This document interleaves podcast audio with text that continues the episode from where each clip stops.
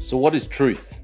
According to psychology today, in Plato's Cratylus on the philosophy on the philosophy of language, uh, Socrates says that aletheia, which is Greek for truth, apparently, is a compression of the phrase "a wondering that is divine."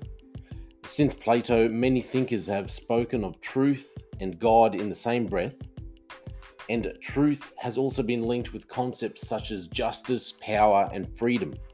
According to John the Apostle, Jesus said to the Jews, And ye shall know the truth, and the truth shall make you free. Now, psychology today says that today God may be dying. It's not my words, that's psychology today. God may be dying, but what about truth?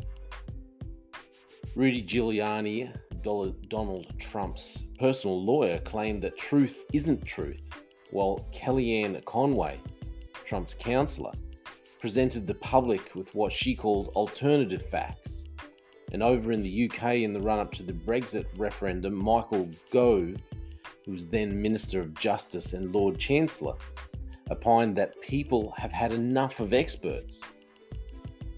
Going on, following his defeat at the Battle of Actium in 31 BC, Mark Antony heard a rumor that Cleopatra had committed suicide and, in consequence, stabbed himself in the abdomen, only to discover that Cleopatra herself had been responsible for spreading the rumor. He later died in Cleopatra's arms. But it was fake news. fake news is nothing new. But in our internet age, it has spread like a disease.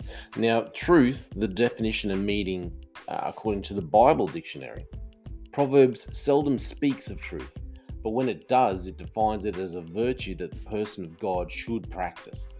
Truth is to proceed from one's mouth, and the wickedness is an abomination to the lips. The one who speaks the truth gives honest evidence, as Proverbs 12:17. Truth is described as a commodity that one should purchase along with wisdom, instruction, and understanding. Proverbs 23 23. In the book of Jeremiah, Jeremiah bemoans the fact that in Judah, truth is absent.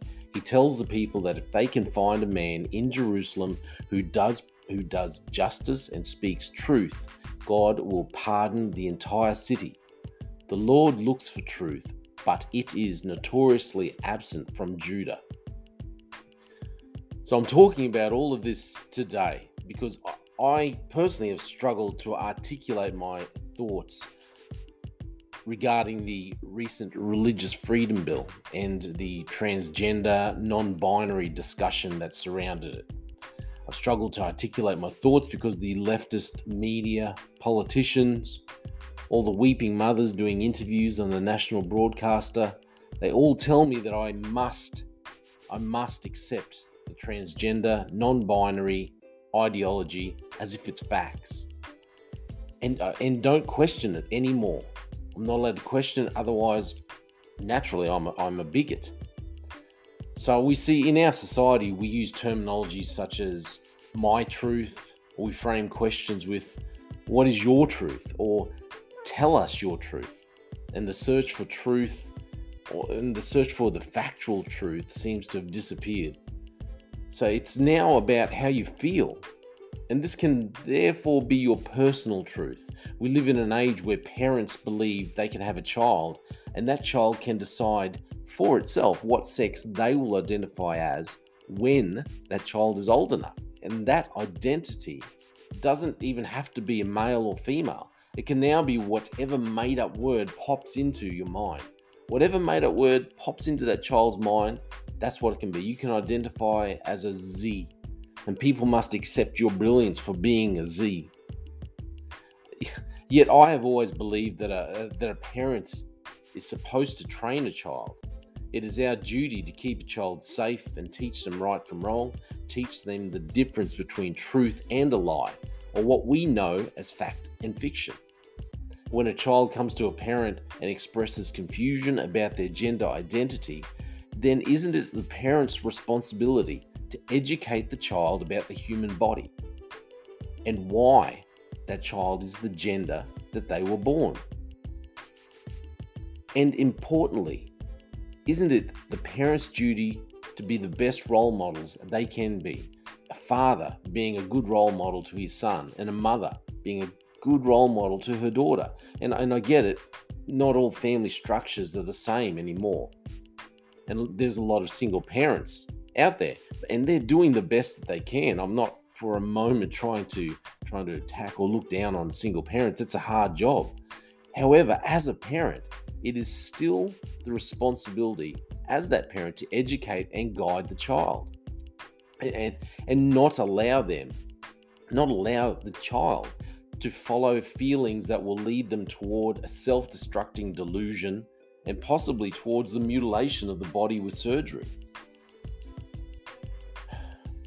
But in Australia, in the last couple of weeks, we've had this discussion which has surrounded the government, our federal government, pushing for a religious freedom bill, trying to get that through legislature. And this discussion quickly turned into a, an emotions driven debate around transgender identifying and non-binary identifying children and how you know how they could possibly be treated so the bill did not pass and ultimately was sabotaged by politicians who would rather affirm the LGBTIQ plus ideology than what is fact. So, look, I, believe in the Bible. I believe in the truth of the Bible. I believe that the God of the Bible created this earth and he sent his son Jesus. Uh, I'm not going to get upset if you scoff at my beliefs. I'm not going to get upset if you ridicule me for what I believe. I also think it is healthy to debate and discuss these beliefs because, as Jesus said, and ye shall know the truth, and the truth shall make you free. And when it comes to raising a child, then I also believe that it is the duty of a parent to teach your child the truth and train them in the truth. And, a, and if a parent shirks from this responsibility and places it back on the child to train themselves, then you as an adult and as a parent, you, you failed your child. And regardless of whether you believe in the teachings of the Bible or if you believe in God or you don't, the simplicity the simplicity of being able to realize that a child is born either male or female should not be up for debate. Or the fact that there are only two genders and that a young child cannot decide for themselves what gender they are because of a feeling or their imagination, it should also not be up for debate. Instead, we have our so called modern Western society and the embracing of the LGBTIQ plus ideology is destroying our children.